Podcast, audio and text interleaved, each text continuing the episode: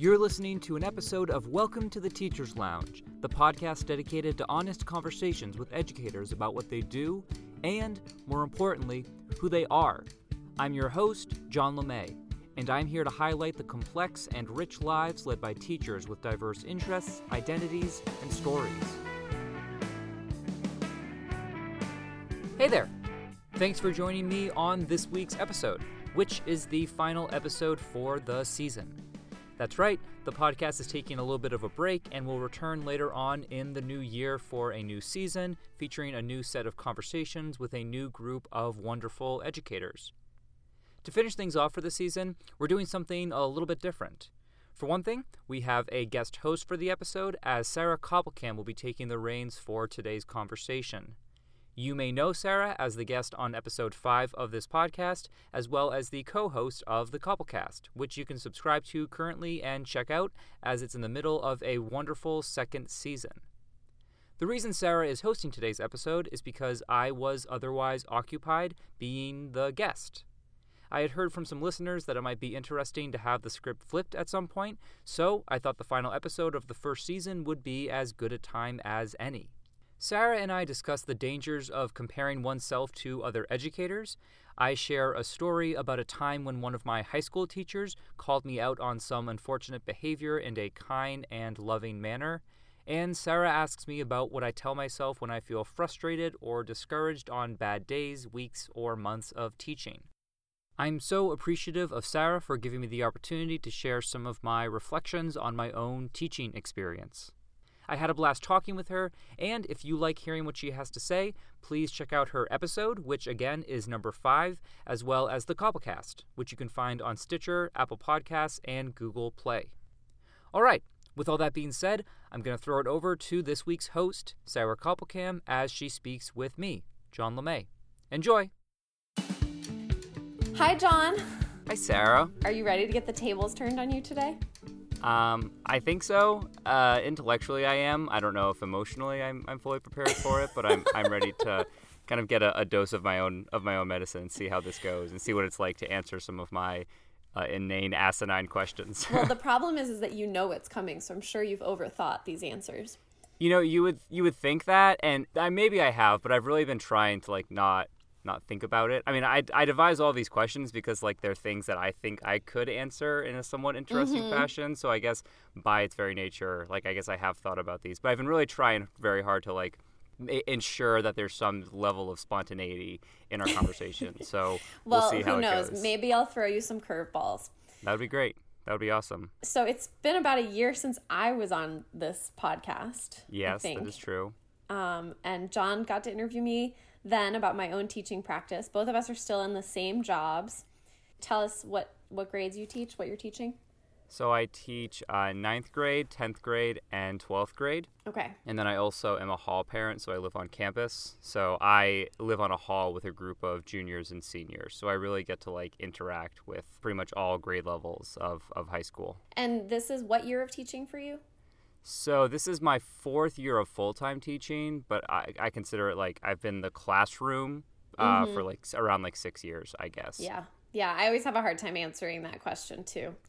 So we're going to start with a standard John LeMay welcome to the Teachers Lounge question here, and what I want to hear about is your first day of teaching, as much as you can remember. Um, tell yeah. me how that went. Yeah, so I can remember I can remember a lot. And I, I realized that when I like when I devised this question, like in asking a lot of people, like a lot of people don't remember like as much as, as I would think they do. And maybe it's because like it's so recent for me, but mm-hmm. I think it mm-hmm. was also like fairly traumatic and I kind of remember for that reason. So I, I kind of think of it as like it's kind of like a like two day spread in terms of like my sure. first day. So like many schools, um, at my the first school I taught at, which is Lausanne Collegiate School in Memphis, Tennessee, we had like a, a half day for our first day. So yeah, it's pretty much just same. like yeah, just like going through like your classes, only like 20, 25 minutes, maybe 30 minutes at tops. And the idea is really that you're just going to like the kids are going to go through like the routine of the day and then the next day they'll come in and and they'll have an actual like full day of school. And I really thought that I had it all together like for the first day. I like had a plan of like what we were going to do with the syllabus and it was going to like involve them like accessing it on like their laptops and and just kind of working in groups. And first off, I just like I can remember just the energy wasn't quite what I was expecting. Like they just didn't seem excited to be there, which was God. How yeah, I? I know. Well, and my like you, my my first teaching experience was was at St. Paul's at the Advanced Studies program, which is for kids who are really excited about school Mm-hmm. Right. and learning. So I just could tell the energy was like not what I was like. I just wasn't expecting it. So so that was that was unfortunate. I could just sense it in the room for, with all of my classes. But I just encountered like a ton of technical difficulties. Like that entire year was marked by like issues with the Wi-Fi, so like they couldn't access the syllabus. So I tried to like Ugh. email it to them, and I just didn't really know to just kind of like let it be and say like, hey, just talk am- amongst yourselves about like your summers or, or get to know people Yeah, and then you're like sort of scrambling around, being like, Yeah. "Oh, just one second. Sorry, yeah, guys. I'm so second. sorry." Yeah. sorry. Yeah, I was, and it was just, it was, it was awkward. I felt I was like sweating profusely, like by the end of like first Mm-hmm. Of or second period. As one And does. So yeah, it, that was just kind of like the entire day, and, and I, you would think that I would have gotten the hang of it by like third period because I was teaching the same class, like three different sections of it, but I continued to make the same mistake, and I just felt really incompetent and exhausted. Mm-hmm. And I remember going into my car and just talking with my my roommate at the time. Uh, who who we, we carpooled together. I just remember like both of us saying like, "Oh my god, this is gonna be so difficult." Like this Yeah. is like what have we gotten ourselves into? Like this is really hard. Um, so I came in the next day, and this is like my most vivid memory like of that year. I came in the next day, and I just knew that like I didn't. I felt like I was totally incompetent in front of these kids, and I feel like on the very first day, like they could, they essentially would be able to call my bluff that I didn't know what I was doing. Mm-hmm. So I devised like this on the. It was like five ten minutes before class. I devised like this really gimmicky thing that I'm not like totally proud of, but I'm there's a part of me that's kind of proud of it. I decided like I, I asked the kids, you know, how was like your first day? Some of them said good, some of them said bad. I said like raise your hand if you were like overwhelmed at all yesterday. Pretty much all of them raised their hands because I was teaching primarily freshmen. So it was like their 1st day mm-hmm. of high school as well. Right. And I was like, yeah, you know, like me, me too. Like it was really hard for me. Like I, I was am getting used to the school as well. Like my day was marked by technical difficulties, as you could tell probably. And I mm-hmm. said, you know, it, I've like been thinking about that day and thinking about like experiences like this. And I had a piece of paper in my hand, and I tore the piece of paper in half, and I said, on one hand, we can view experiences like that as like things that we should just like throw away and like forget about and pretend didn't happen. And I like crumpled the piece of paper and I just like threw it to the side. And I said, or we can think of it as things that we can internalize and like grow from and like learn from to some degree. Oh my God, I know what you did. And then I ate the piece of paper. like I just ate it and I swallowed it. And the kids, like their mouths just like dropped and they were like, That's what? amazing. The hell? And yeah, and I was just like, that's that was like my first like real moment of of teaching where like I actually had like a lesson or, or was actually like had control over the classroom and we just started the next activity and we were off to the races. Um, and it went better and they were, you know, impressed by that and kind of like engaged in that aspect and I kind of Yeah, had you gave them something unexpected, which I think is so important, especially in those first days when they're like, okay, we're to go over another syllabus. Yeah, and I it taught me that I had to tap into a different side of myself than I had Mm-hmm. before. Like I had to kind of tap into like the more like theatrical side of myself, my ability as a Mm. Performer, really Mm-hmm. kind of pushed myself as especially as an introvert. I just knew that I would have to really do some things that would keep them engaged as opposed to just like talking to them or just like, Right. you know, talking about the content. So it was very emblematic of that shift that had to occur in Mm-hmm. that first year in order for me to like be a somewhat decent teacher. And it also seems like you tapped into a lot of authenticity in that moment. Like you were vulnerable with them about the fact that you felt that you had had a bad day as a teacher because frankly probably none of them even really registered that. Totally. totally. They're so absorbed in their own world on that first day that they probably were just like, okay, Mr. LeMay, whatever. But Yeah. you were able to be really vulnerable and share that you were still thinking about that and like you felt that you had made mistakes. And I think that, I don't know, do you feel that your most authentic, vulnerable teaching often happens like right before class or like the morning of you come up with something that's going to be really, that just feels really authentic? Yeah, or when I veer off whatever like plan I've I've created. Yeah, Yeah. yeah, for sure. I, I, yeah, and a lot of times, like it's in response to something that something when something didn't go well, or when a conversation or a discussion doesn't go as planned, and you have to kind of like recalibrate in the moment. But Mm-hmm. yeah, I mean, you're definitely right. Like, it definitely taught me that, at least for me personally, like that authenticity and that transparency is just really important in, in terms of what I do in the classroom. Because I, I am always aware of the fact that, like, I am, and I, I, I use this phrase with my kids a lot, like, I am a woefully imperfect educator. Like, I just, I make a lot of mistakes, and, like, I am not a polished you know me, I'm not a polished person in very many aspects of my life. Like that's just not the way that I tend to be and I, I don't really Yeah. aim for it because I, I find that's like a standard that I just won't be able to like adhere to. So it's important to me for, to be able to like to communicate when things aren't going well or to rather than just like pretending that like oh yeah like that was that was all according to plan like you know I just it just doesn't work for me personally. and they know. I think you and I talked about this on my episode. This Yeah. um, vulnerability and being an authentically flawed human in front of your students. So it sounds Yeah. like you really learned that lesson pretty quickly in your first couple days of teaching. and it made navigating that entire year much easier because it was like a hard year and a lot of like yeah there was just I, there was a lot of times where i just did not have have it all together and i, I you know that's not to say that i was like always falling apart in, in front of my students but at least being able to say like okay this isn't really working or like let's let's shift gears a little bit because this isn't this isn't working for the situation Yeah. Can I ask you a totally asinine question? Please i asked plenty of them so ask away Do you remember what you wore on your first or second day of teaching? Uh, yes, I do. I mean, I, I didn't have very many like nice clothes uh before I started teaching. Like, I just didn't dress up very much. So yes, I had like I was wearing a gray dress shirt. I was wearing a um like a silk like maroon tie. Like I wear Oh, like you did knitted, wear a tie. Okay. yeah, I wear I wear knitted ties. Like that's like my- the, the, the kids call them sock ties, but they're Yeah, like yeah. the square ties. Like that's all I wear. Um, and then I wore like a pair of khaki like dress pants and a pair of uh, like desert boots, and that so was So you like went very like like millennial formal, millennial business casual. yeah, but that's like that's yeah, but that's that's all I am. Like I don't I don't have any variety. Like I'm very much as far as like style goes. Like I'm very I guess minimalistic in the sense that like if something works for me, I just stick with that because like I just Mm-hmm. I'm bad at clothes shopping. It's hard to find things that fit me because like I'm really skinny. Um, so I just like if something works, I stick with that. You have a, a uniform. Well, I ask this because you and I are both young teachers, and both Mm-hmm. of us look young and um, are fairly close in age to our students. And so I know that I think about my like physical presentation in front of the classroom a lot. Um, Oh my God, And yeah. have like navigated that.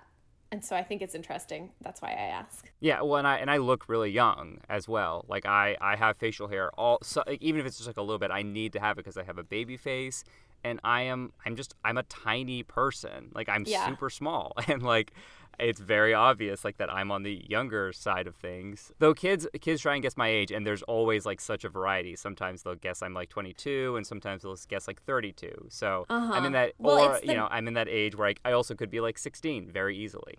Yeah, it's the uh, the facial hair thing is a little bit of male privilege. I'll just Yeah, say totally. I'm really jealous of my peers, my male educator peers, because you get some instant authority with your facial hair that I just No, cannot yes. get.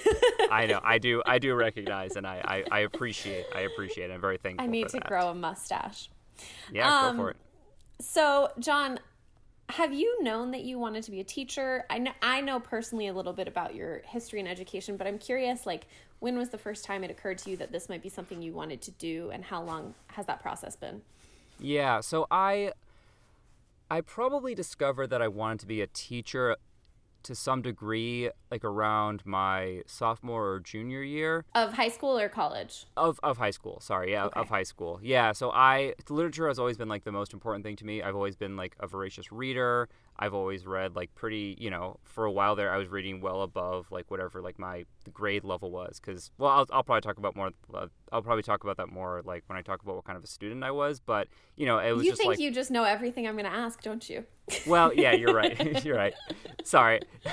it might I might talk about it, but yeah, it, it I was um I had wanted to be a lawyer for a pretty long time since I started going to school like in 8th grade because I was homeschooled before then. And since I started going to school, I just like thought that I wanted to be a lawyer. I think because I thought of myself as being like really good at arguing or something. I don't know. It was just like Yeah. it kind of made sense to me.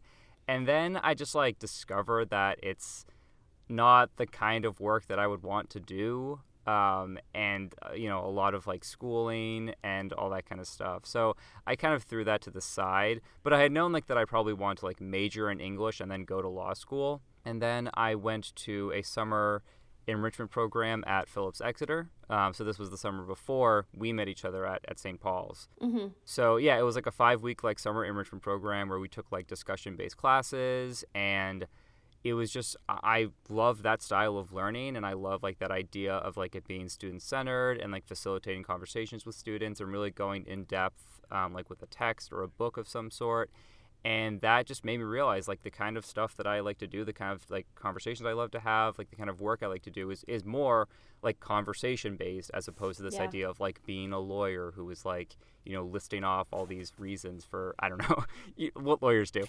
Um, you've Yeah, you've it's seen funny the mythologies we develop around careers when we're young or Yeah. that we receive around careers. Like, if you're good at arguing, lawyer's a great career for you. If you want to help people, you should be a doctor. And and it's in, that's pretty early, actually, senior or junior year of high school, to realize that the experience of that career might not have been the same as like the possible outcomes. Yeah, yeah. I, I don't know what exactly like what the moment was when I realized it wasn't gonna be like a it wasn't gonna be a good fit. But that so from that moment though, I, I really wanted to teach at the college level. Like I knew mm. the kind of conversations I, I wanted to be having about literature because I just like I said, I just I love literature. I love like reading like literary criticism. Like I would always like read like the intros to like these works of literature that were just like you know really long. Like I know I was How such a dork. precocious of you. I know, but that those were the and then I knew that I thought at least that I couldn't have those conversations at the high school level as easily as I could at the university level. So I wanted to be a college professor, um, and I went into to college, majoring in English, knowing that I wanted to be a college professor. Um, and you know, an educator of, to some degree, but I also knew that would require a lot in terms of like you know going to grad school, and I just didn't really know if I wanted to do that right out of college or if I would be able to, like if I would be able to afford it. So that's when I like tapped into the idea of maybe teaching at the high school level and transitioning into college at some point.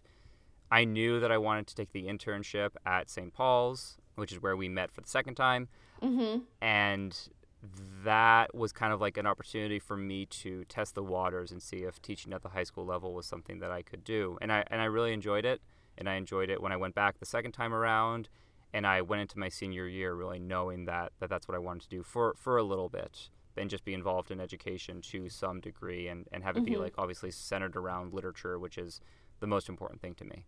Mm-hmm. And uh, you know, I just had great relationships with my English teachers as well, and my high school teachers. So I, I just knew that like that impact, like I could have a really positive impact on like high school students, even though if I'm not having the kinds of conversations about literature that I you know wanted to be having. Right. The yeah, the conversations might not be as high level, but some of the interactions might feel more meaningful. Right, and I've also discovered just in conversations with like people who teach at the university level, like that those are not guarantees that you're even going to be having Yes, like those That's true. crazy conversations, like in depth scholarly conversations about literature. It all depends on where you teach, like what kinds of classes you're teaching. So I, I very I learned very quickly that like it really just depends on where you are and like what kind of school you're teaching at. Mm-hmm. And you know, I love the kind of conversations I'm having with my high school students. Sometimes they're they're the kinds of conversations that I anticipated having like when I first knew I wanted to be a teacher when I was like sitting in like those classes at, at Phillips Exeter or St. Paul's. Yeah. There's a poster in our one of our teacher workrooms. It's a I think it's from Teaching Tolerance, and it says um, there is no meaningful learning without meaningful relationships. And it's just Yeah. one of those posters that I see all the time because it's there. But I do think that that's a very true statement, and I think sometimes in the high, the high school setting you can get those more meaningful relationships just through the nature of spending more time with kids and then you end up being able Yeah. to have the higher level conversations that you would want to have you know in college classes where you really don't get as close all the time with your professors so Yeah. Yeah. um you are much more so you and I are both English teachers but you are much more I think driven by the texts and the literature than I Yeah. myself am. I think I, though I'm a big reader and a lover of books, I think that I would probably teach any content area that I was capable of teaching and be equally happy. So I'm curious um, if there are any books or texts, either about pedagogy and education or just kind of literature, that you feel most inform your teaching practice. Hmm, interesting. So when you say like any sort of books, do you mean like so you, you say like any books about like pedagogy, but then just any books in, in general? Or literature. Like are there books that you love so much that they like make you want to teach them? What are those texts? Yeah. I mean well, when I started teaching, I I inherited like my curriculum, so like I wasn't mm-hmm. choosing the text that I was teaching, nor did I want to. Um, mm-hmm. So some of the, like my favorite things that I've taught have been things that have been selected for for me. Oh, interesting. Um, yeah, uh, there, there have been a handful of times where I've brought in like some text, and I've decided like you know at the beginning of the year that I wanted to insert like a new a new book into the the curriculum. But it sounds like I mean, are you essentially asking me like what my favorite things to teach are? No, I'm. I think that that you can interpret that way, but I'm just curious what texts feel most meaningful in your teaching practice or in, in inspiring your teaching practice. Yeah. Wow, that's a good question. I'm putting this, him this on the, the spot, first, people. Yeah, this is the first the first curveball. Well, you know, I so I teach a lot of poetry. Um, yeah. That's like something that I, I always try to make it a habit or like a practice to bring as much poetry into the curriculum as as possible. Not always coming coming in with like an idea of what poems I'm going to teach, but just knowing mm-hmm. that I want it that I want to engage with it um, to some degree. And that's because one, I, I love poetry. Like that is that is my favorite form of literature. I write poetry as well, and it's super important to me. But I find that just like the the task of trying to make students or allow students to give students the opportunity to engage with poetry and enjoy it is really important to me because they come with so many like preconceived notions about like yeah. whether or not they'll be able to understand it, like whether or not they have access to it, and just really breaking down those preconceptions and just teaching them to like just read the poem, just think about what is actually being communicated as opposed to jumping to like what the meaning of the poem is. Um, that that practice requires a lot of patience on my end and on their end as well, and I think it's really it's really informed just like the way that I approach teaching in in yeah. general, just in terms of like being okay with them coming away with some with some sort of you know change in how they engage with whatever the subject matter is, whatever the text is. Um, and then also just being okay with like those small victories like if they at least like mm-hmm. read a poem and like didn't get super frustrated by like not understanding yeah. it right off the bat even if they didn't get the correct like the quote unquote correct interpretation like just being able to claim that small victory and being okay with that was was huge that was hugely influ- influential for me. Because i definitely came in expecting to have certain types of conversations with my students and those conversations did not happen. They just weren't happening. Not because of the school that i taught at just because it was you know i was teaching kids who were being forced to go to school as opposed to electing to go to a summer program yeah. where they would you know learning really of their own accord yeah, that is a major shift. And I I think I you really inspire me to teach more poetry in my classroom. I think it, that's been a big goal of mine for a while. So I love that answer. Um, I don't know if I actually answered the question or not. no, but I think you did because like poetry as a genre being the thing that kind of lights you up to teach and also yeah. being the thing that you love to bring into your classroom. That's a great answer. Um, have you had to let go of some of your desire for kids to get certain things out of certain texts? Yes. Like as somebody yes. who loves to analyze literature, have you had to be okay with kids walking away from certain texts, maybe not getting part of it? Yeah, absolutely. And that's always a battle for me. Um, and it just taps into that patience aspect of just being okay with providing them an opportunity to just like wrestle with the text and and being okay with whatever it is they got out of it or being okay with them not getting getting anything out of it like right i teach creative writing and my creative writing class sometimes is really just me bringing in my favorite pieces of writing and my students not liking them yeah yeah yeah, yeah. telling Something me why they're, really they're weird bad. and they're like what is this yeah, yeah. Or like, what's the point? That's a that's a question I get a lot. So, I, yeah, I that oftentimes forces me to just like again, just tap into that that patience aspect yeah. of it. But yeah, I I like I said, I came in with a preconception of what kinds of conversations I would be having, and. Mm-hmm. I realized that that's not always; those are not the conversations that they need to have, or those aren't the skills that they need to develop. Um, mm-hmm.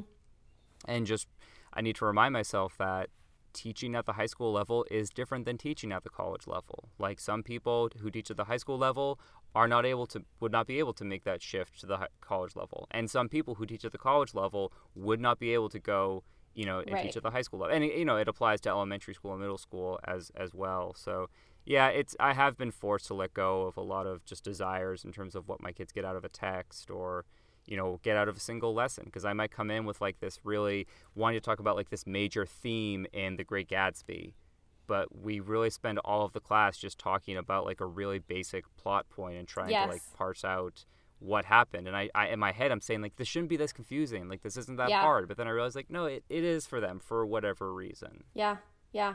One thing that I've noticed about my students, particularly my ninth graders, and this has been a uh, something I've been thinking about, is how much they want to just talk about characters yes and character development and trajectory. And initially, that was frustrating for me because I'm like, well, what about what the author is doing? What structural things are happening? But then you realize, or when I made this mental shift toward, oh, they're learning how to empathize and using these characters to develop understanding and empathy for their world. That was a shift that helped me to be more comfortable with what I and you might also perceive, perceive as lower level conversations. Totally. And some of them are just learning to like talk like in Mm-hmm. a room of of people that they don't necessarily feel comfortable with because they're not their Yeah. friends or or whatever. That that is huge. And you know, I, I, I try to challenge myself to not get too comfortable with that of identifying when like, okay, we, we've talked about this enough, but now let's let's push Right. ourselves a little bit. But, you know, I've had enough classes where the kids just don't talk at all. Yeah. That I, I really I, I try to recognize like those victories when the kids are just able to talk about something like character development or motivation or something like that without letting it become just a book club, right? Because it can very Right. easily, you know, Right, be right, that. right. That's and that's an interesting distinction. Yeah. So, um, so I want to hear about John LeMay as a high school student. I Mm-hmm. personally got to witness John LeMay as a high school student a little bit, did. but tell me what you were like in middle school, maybe if you want to talk about that, high school, and then college. What were what was your life as a student like? Yeah, so I had an interesting trajectory because, like I mentioned earlier, I was homeschooled until eighth grade, and I, I'm one of five boys. Um, I have four brothers, and you know, I homeschooling was not a really good fit for me. Um, I just didn't really like it, um, especially once I got like closer to like sixth, seventh, eighth grade. Like I just, I really just hated it. I, I think I really needed like that social aspect of being in school. I just wasn't enough of a self starter to be able to like sit down and like do my lessons by myself and in like an organized way and like checking my answers. Um, oftentimes I would like skip my lessons to like just go read instead. I would just read. Yeah. So I would say like in terms of like what I actually got out of it, like the only thing that I was like consistently like getting quality like education with was English, maybe math as well, but like English was like the consistent thing. So, Right. but I, I- you know, I didn't feel, I didn't feel smart. I didn't feel like I was a good student. I, I thought, I kind of thought of my education as being like kind of lackluster, um, just because of again my own like unwillingness to really, really dive into it. So, my parents sent me to high school, or sorry, they, they sent me to public school in eighth grade.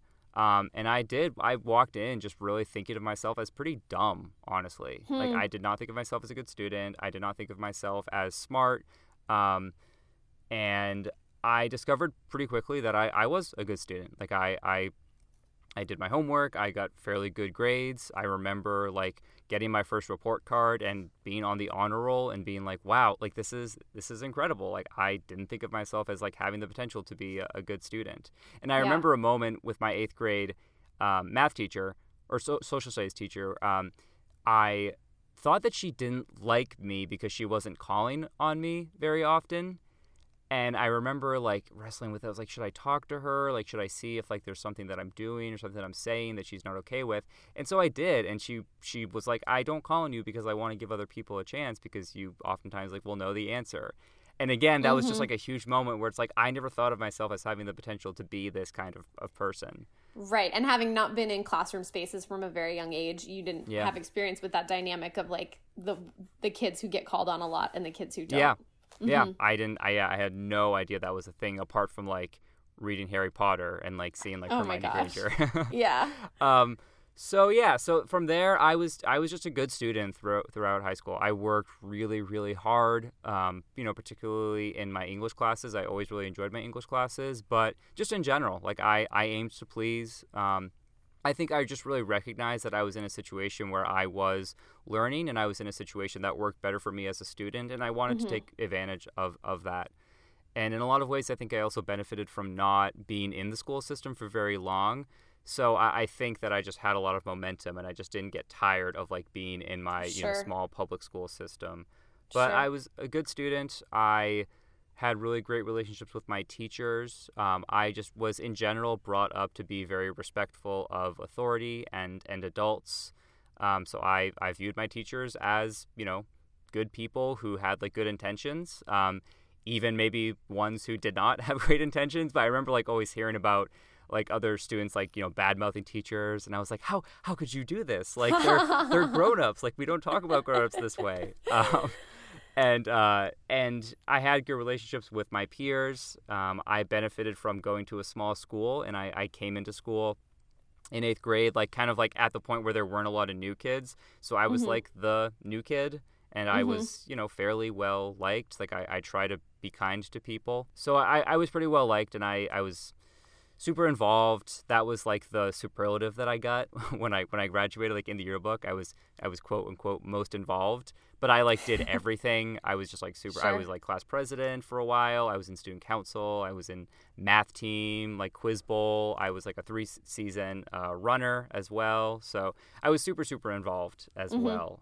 Yeah. So I mean that's that's just kind of like broadly speaking the kind of student that I was. Um, I as a person I was very, very religious um, mm-hmm. back when I was in high school. My family was very religious, and I, I too was very religious. I was very, very conservative as well. Um, I had a, a, McCain Palin sticker on my locker, like during like the the 2007 2008 election. Um, mm-hmm. That has since changed. I so I've changed in a lot of ways, what? like in that aspect. yeah, yeah. Um, so but i you know i was in many ways like very i believe what i believed and a lot of it was also because like that's what my parents believed but sure. i you know i was very i tried to be very steadfast like with my faith and um, i tried to communicate that to other people but in a way where i wasn't necessarily like shoving it down their throats but mm-hmm.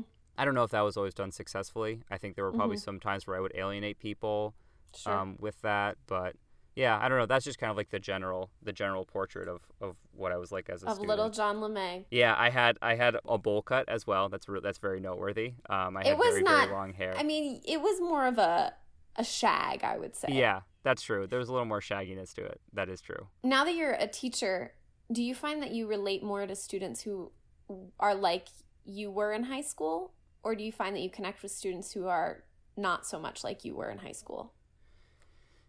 Yeah, I I would like to say that I can connect with with both and i and i try oh, I'm to i'm sure you connect with all of them but yeah know. well I, I i think i try to because like I, yeah i was a good student but i also like i i did i had to work really hard just to get the grades that i that i got and i mm-hmm. i always kind of felt like there were some aspects of just my own like familiarity and comfort with certain subjects that just wasn't really there and it was made very clear to me that just like I that I had a ceiling that like I I could work as hard as I could and I would mm-hmm. still end up getting like a B or something mm-hmm. like that. And I, I I discovered that like around like my junior senior year.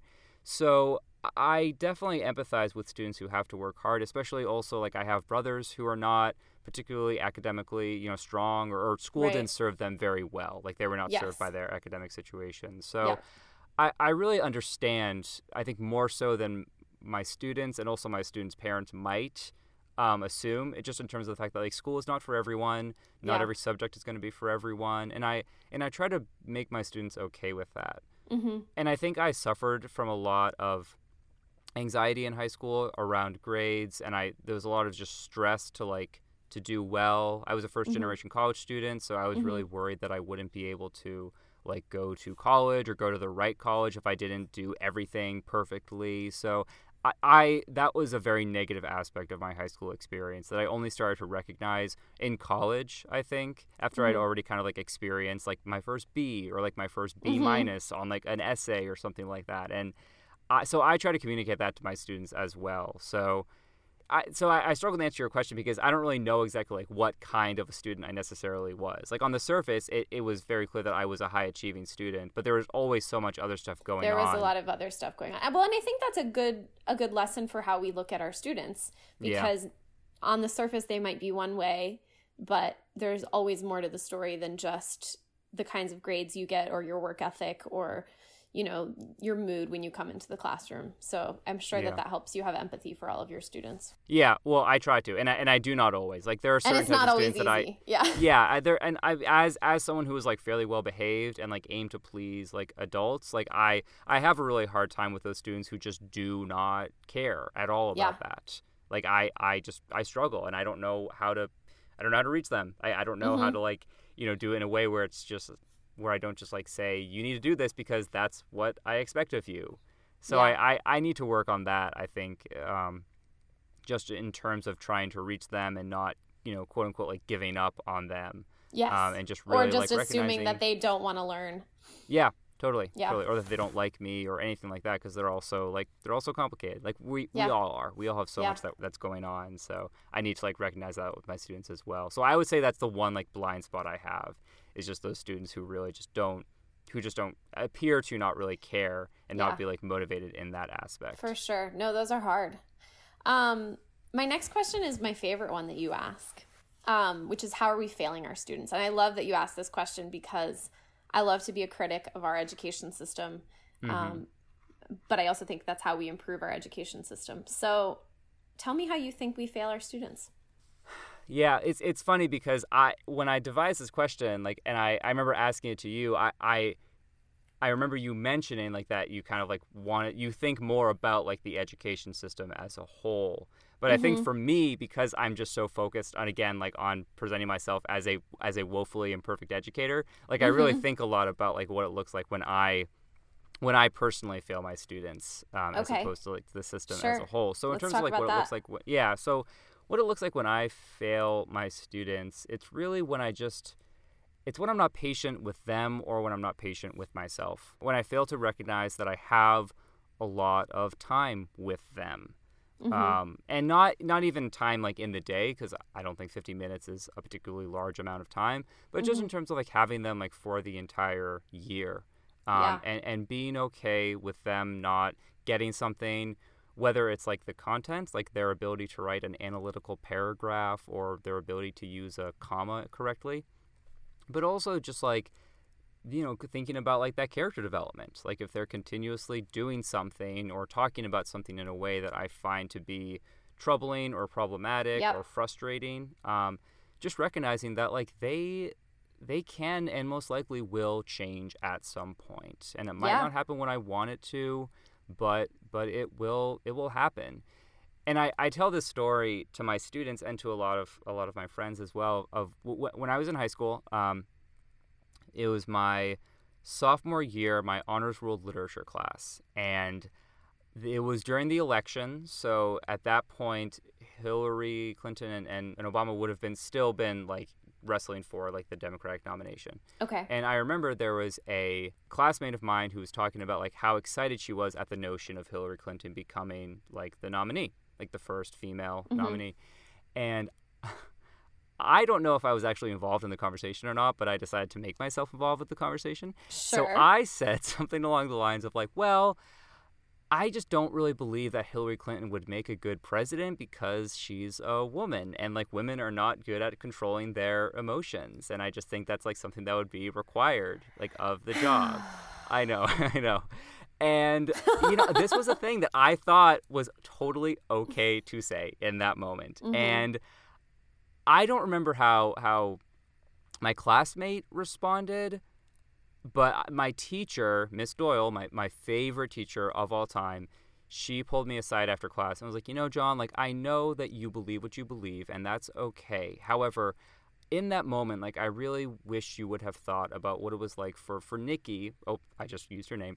Uh, so, sorry, Nikki. Um, for Nikki to, like, hear that from you, like, from a male classmate, like, as a woman, like, given her mm. experiences of, like, being – of being a woman, like what it was like for her to experience that from someone like that she, you know, is is in class with and someone that she respects. and and she she had a really great conversation with me in that moment. And like she could have in that moment totally freaked out and yelled at me and like obliterated me in front of the entire class. But she didn't. Like she had a conversation with me. She was like very patient with me. And she recognized that like that was an opportunity for like a teachable moment on like a one-on-one basis. Wow. That's remarkable yeah and there were plenty of times like where i i had interactions like that. I was a teenage boy and I was said stupid things and did stupid things and had my blind spots. But, you know, teachers were patient with me and I'm sure many of them recognize that like, you know, this is a person who will probably grow someday. And I still have a lot of growing to do, but mm-hmm. you know, that is like one area where I look back on that and like I obviously recognize that it was wrong and I recognized it was wrong after it was brought to my attention. Um, so I think just for us to be able to have those types of conversations and be patient in that way is is really important to me and I, I try yeah. to really recognize that and, and I'm very much inspired by like the way that Miss Doyle treated me like in that in that particular moment. Yeah, that's incredibly inspiring. It's hard though. Being patient yeah. is very hard and I think the I love the way you articulated it because sometimes we don't get to see the kids get the results that we want them to have. Mm-hmm. And it may take years for them to reach that point but yeah. that doesn't mean that the work we did in that moment didn't help them reach that point later on. And I think yeah. that's hard because we don't get to see it all the time, but I try to hold that with me. Yeah, yeah, and we, yes, and when we like we don't get that satisfaction from saying like, oh yeah, this is a, like I I did something and this is the results, and I get to you know use that, yeah. you know, because like we all, I don't know, I have an ego as a teacher for sure, sure. and I sometimes feel like I need that ego to be fed, um, and sometimes it's not being fed or in the way that I want it to be fed. Yeah.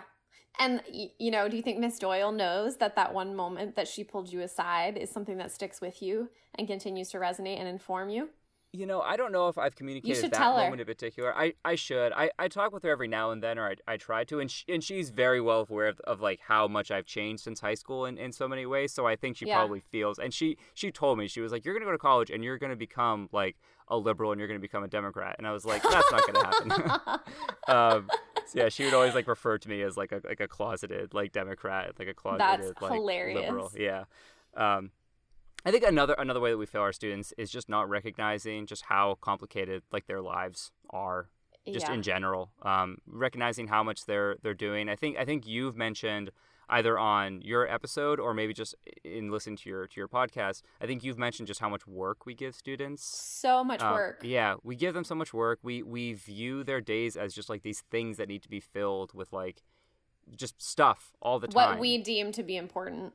Yeah, and I just I don't think we really recognize like how hard it is for students to to have to squeeze all this in and also yep. like get sleep and and yeah and, and be with know, friends and family. Totally, totally. So I think that we just need to really change how we how we view that. And yeah. it's hard because I think a lot of people think like, well, I was able to do that, but they but it's it's harder. It is harder to be in high school now harder. than it was even when we were in high school. Like it is harder yeah. to get into college than it was, and it hasn't been that long. And and that's something we just have not really reconciled with and I don't think we have a good yeah, like a good mechanism in place to make sure that students are learning the material and they're kept accountable for the material, but in a way that doesn't just just pack their days with stuff to do.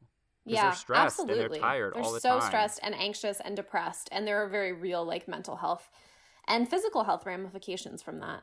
Yeah. I also think it's really important that they have th- time to do things that they deem to be important. Yeah. And figuring out what they think is important and how they want to use their time. Yeah.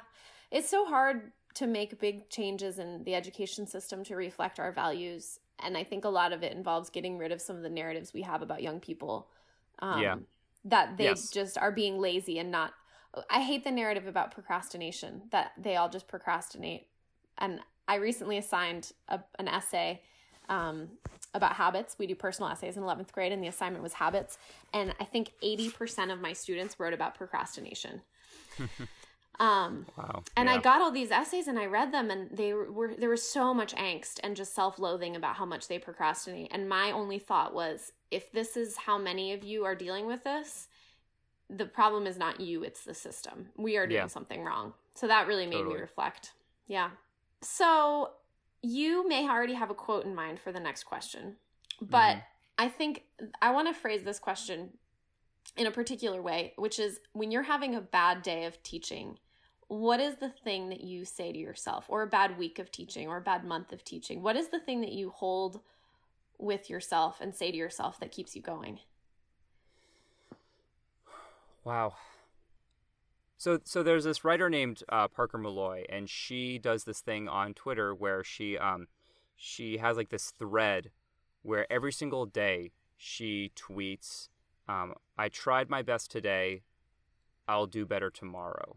Mm. Or it's some some version of that that sentiment. And I actually I think about that a lot when when I'm having a really bad day of teaching, when things have not gone as well as they as they could have, um, when I had like negative interactions with with my students, um, I I really try to remind myself of that. Like I try to yeah. say like I I I tried my best and I will do better tomorrow or I will do the same thing tomorrow. Just kind of being okay with what I've done and recognize that like I did the best with what I had.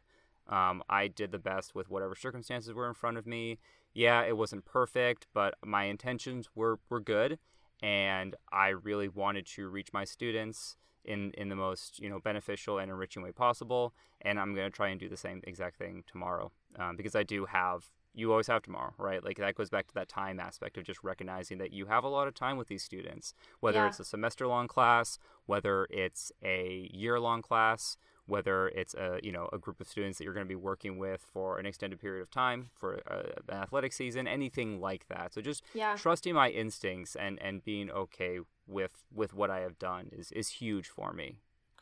What other philosophies or core values or words inform your teaching practice? Hmm. When i started at pennington i was talking with another teacher and she I was just talking about like you know the nerves that I was I was carrying with me about like the first day, and she just said something along the lines of, "In order to teach them effectively, um, you need to show them that you love them." Mm. Yeah, and that when I started at Pennington, I, I really came in with it with the intention of being like a the phrase I use is a better and kinder educator. Um, yeah. Because you know, in, in, my first years of teaching, I, I did have to activate like a different side of myself, which was like a more performative side, but also like kind of a mean side, to be perfectly honest. Like I, I was kind of a yeller. Um, I hmm. would I would try to get things across using volume um, as opposed to uh, in, intention and well chosen words. Yeah. Um, I can I can be very sarcastic and sometimes that would come out come out in the classroom sometimes in ways that were totally fine and other ways that probably weren't totally necessary. Yeah. So i really do try to think about the role that love plays in in my classroom. Not in a in a necessarily always like an emotional like lovey-dovey kind of sense but just like a genuine connection a genuine love for what i'm teaching um, like viewing what we're doing as an act of love like us being here as an opportunity yeah. for that to take place. And you know, that's that can be hard sometimes because I don't know if I always come across as being like that kind of person to my students. I've been told by my students that I can be hard to read. I don't know, that I just I have a really good poker face and sometimes yeah. I'm not aware of the fact that I have a good poker face. So I'm not always aware of like the way in which I I come off to my students, but I, I try to at least bring that into the classroom and, and talk about like the emotional health aspect of it and just trying to like show my students that I care about them and that I, I really view them as people who are worth engaging with in, in a substantial manner. Which that can mean that I that can mean that I view their feelings as being you know, valid and their experiences as being valid, but it can also mean that I'm holding them to a very high standard because I believe yes. that they're capable of that. Yeah. Um, yeah. And I, cap- I believe they're capable of changing. I believe that they're capable of growing and they're capable of doing better than they're currently doing because I don't want them to feel like they're coasting in any aspect of their of their time in my class. Yeah, you have to love them all. I yeah. I I really think you do, and that looks so different for each and every individual. And some of my students that I've had the most conflict with are the ones who I love the most deeply, or at least yeah. my love for them feels like the most uh, substantial in some way because you do have to get over so much conflict with those students. So yeah. I think that's a really beautiful thing to guide your teaching. That's, yeah, that's and I, and I and I don't know if it is actually guiding it, but it's it's something I'm really trying to aim for um, just in this kind of this current chapter of my of my time as an educator. Do you think so? It sounds like when you first started teaching, you kind of fell back on some of the um, tropes of you know having to be stricter because you're a new teacher and having to really lay down the law if you were advising someone who's just starting out teaching would you warn them against being that way or would you encourage them to be that way i think i think that it depends on you like i think different things work for different teachers and mm-hmm. different things yeah different different things different phrases different practices can come across differently for for different teachers so i i mm-hmm. think it's important to do what works for you ultimately and to recognize that you are your own teacher and to compare yourself to other teachers is really unhealthy you know, I, I have an entire network of teacher friends like that I that I follow on social media that I'm friends with, and I see the stuff that they're doing, and I would include you as as one of them. And it's very easy for me to look at that and and say, oh, like I'm not doing that. Like I should mm. I should do that type of assignment, or I should structure my classes in this way, or I should structure my board in this way. and I have to recognize that like that's yeah, I, I can do some of that, but also some of it is just not it's not me. It's not going to yeah. work for me. It's, it, it's I'm going to try to do it, and it's going to come off the wrong way, it's going to be like a failure and it's going to make me feel worse about myself. So Absolutely. But that being said, like yes, you should be kind to students. Like you you should you should in general like not like emotionally destroy them um, which i don't think i did very much of but i i definitely there were some moments where i was just i could have been kinder and i could have been a little you know less um yeah less less mean um so yeah, but, in general, I would say that it's. It, I would encourage teachers to to av- avoid that tendency and to always try to be, you know, to try and, and get something across with with intention and well chosen words yeah. as opposed to volume, like I said earlier. Right. I think that that that kind of teaching, that kind of discipline, often comes from a place of fear of being yes. afraid of losing control of the classroom, and I tend to believe that any classroom or any leadership out of a place of fear probably isn't a good one. Yeah. Um, you know the the idea that you bring up of following other teachers on on social media and seeing what they're doing i think that's a place where we all need to be careful about comparing each other because it, as you said we will never be the teachers that we like we have to be ourselves i will yeah. never be a teacher who plans a lesson more than two days in advance. mm-hmm. Yeah, I just exactly. won't be. And I, I know some people who plan out their whole years in a lot of detail, and it's just never going to be me. And I think getting comfortable with those things and being transparent about them is really important toward being less anxious about yourself as a, as a as an educator. Yeah, yeah, you have to trust your instincts at the end of the day and recognize that yeah. that your instincts are not always going to lead you to the best result and you're mm-hmm. going to make mistakes and mm-hmm. and I I think that and this is kind of going back to, to the earlier question of how we what it looks like when we fail our students but i think we fail mm-hmm. our students when we don't always you know ask ourselves like are we are we doing well like uh, is it yeah. how is it going like are we is there room for improvement like going in and yeah. seeing other other teachers again not to compare yourself to them but just seeing how they handle a situation and and recognizing that you could be yeah you could be off base in terms of the way that you're packaging the material um, and really being okay with it and being able to say like yeah it might be the students that are that are having a hard time with it or it might be that i just don't have like a great situation but i also might not be handling it in the best way possible. Yeah. So i think what what has really kept me going as a teacher and what has allowed me to have the success that i've had is kind of just going in from the get-go with the knowledge that i i didn't or with the understanding that i didn't know anything that i didn't know what i was doing yeah. That that was huge for me and I've, I've really tried to carry that and just try to be as as humble as i can and and to recognize that i have a lot of growing that i have to do and i and i probably always will as long as i'm a teacher. Hopefully that's the fun part. Yeah even though it's very frustrating. Yeah and sometimes you look down this long road of being an educator and understanding that you will kind of never know anything and it feels a little daunting but i think that's yeah. also what makes it an exciting career. I think so. Um you mentioned like going into other teachers' classrooms and kind of looking at your own practice. And I found that kind of seeking inspiration or or recharging, whether that's through rest and self care or through, for me, it's like going back to the advanced studies program where I get mm-hmm. to be around a lot of really passionate educators.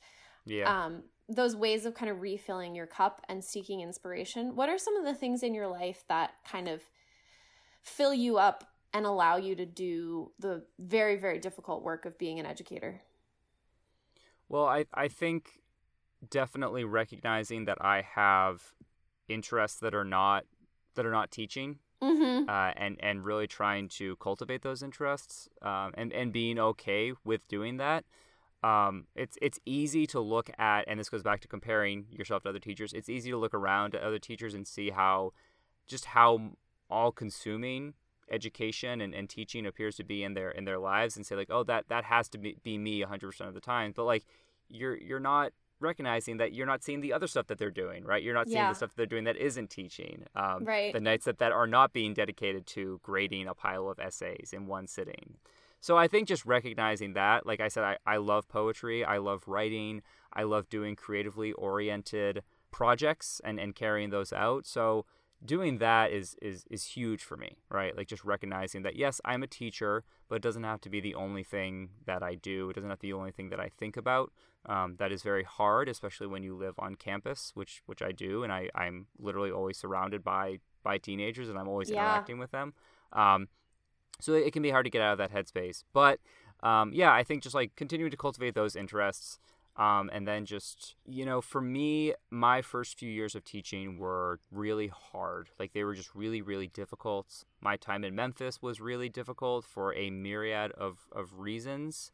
Just a lot of things that happened to me. And I discovered that I needed to have a support system of people in Yeah. place that I could just talk about the the highs and the lows of teaching, but just the highs and the lows of life. So I think going through that really made me a more communicative person with the people in my life and just made me much more proactive about reaching out to people and having conversations and being, you know, in constant communication with people. So And being open when things aren't going well. Yep, absolutely, Yeah. absolutely. So that that's huge for me in terms of being able to to recharge and just being able to talk about it and just being able to talk about when I'm frustrated, talk about when I feel like I don't want to be a teacher anymore. Oh my God. And we all have those moments, don't we? Yeah, totally. and, and I think we should ad- admit that and, and be okay with that. Yeah. So yeah, so that's that that's that's a big part of it. Um, but yeah, I think just recognizing again like that that there's a whole life out there that is not that is not my job, and I think it's easy to let teaching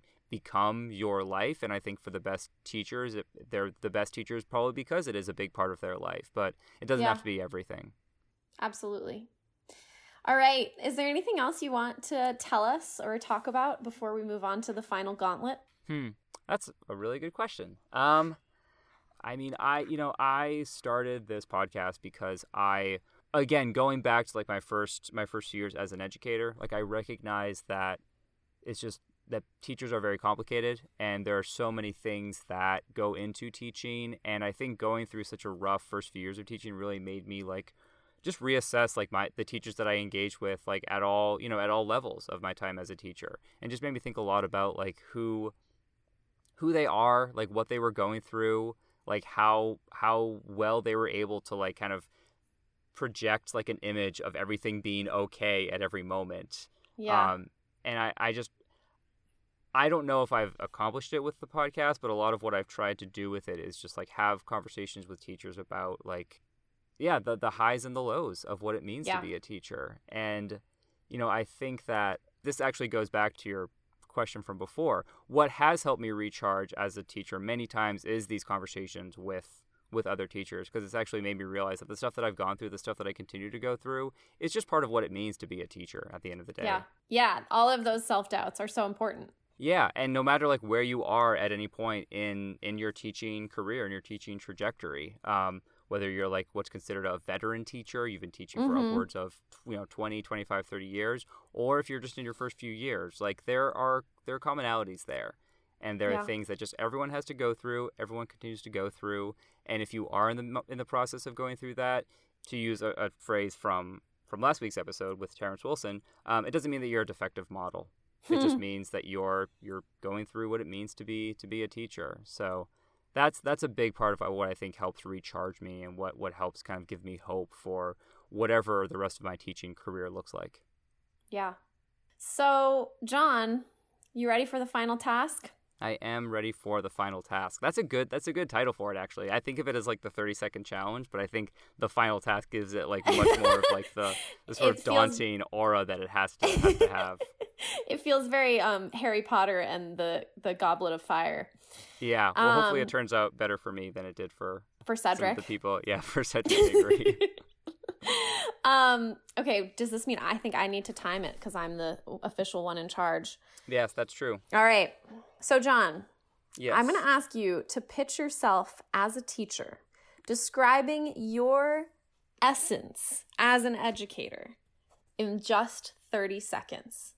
Are you ready? Uh, you know, no, I'm actually not. Like you would think that I would be. You would think that I've like been thinking about that, but all the thinking that I may have done has gone totally out the window just in the course of our conversation. so no, I'm I'm not ready. Um, but that's I'm totally okay with that, and we're gonna Great. go ahead and, and do Let's- this. Let's do it. Um, go ahead. So, if you're in my class, you are going to engage with a teacher who views you as someone who is worth talking to, someone who is worth hearing from. Sometimes it will be about literature. Sometimes it will be about things that you don't want to talk about, and other times it will be just about who you are as a person, trying to think about why you believe what you believe, trying to get you to articulate that. Sometimes it will be fun. Um, it will not always be fun, and uh, we're going to be okay with that because learning is about challenging yourself, but is also hopefully going to be a meaningful and joyful experience. I, th- it's interesting to me that you pitched yourself as if you were pitching yourself to a student. Yeah, That's really I guess, interesting. yeah. I think some people probably would think about that more as like how you would pitch yourself to another adult, but it makes so much sense to pitch yourself to the people you'll actually be teaching. Yeah. Um, yeah. Okay, we're gonna try that one more time, but this time, well, actually, twice more. But this Yes. time, we're gonna do it in 10 seconds. Okay. All right, ready? Go. Uh, when you take my class, you are going to read a lot, you're going to talk a lot, and you're going to write a lot, and it will hopefully be an enjoyable experience where you will feel listened to. Done. I love that you ended on feeling listened to. That's so essential. Okay, finally, John, could you please summarize yourself as a teacher, as an educator, in just one word? Yes, I can. Um, that word is thoughtful. Mm, I try very hard to be thoughtful, um, sometimes uh, to a lot of success, and other times to my own detriment because I do a lot of thinking about everything, Mm. but just teaching and whether or not I'm doing it well. I think a lot about my students, what they're going through, if they're being reached by me, if they're being served by me well, and and I, I want my students to feel like they are that they are being engaged with in a, in a thoughtful thoughtful manner. That's what I aim for at the very least, and I think that's what has allowed me to have some level of success with with certain students. wonderful. Well, I have so enjoyed hearing you reflect on your own teaching practice.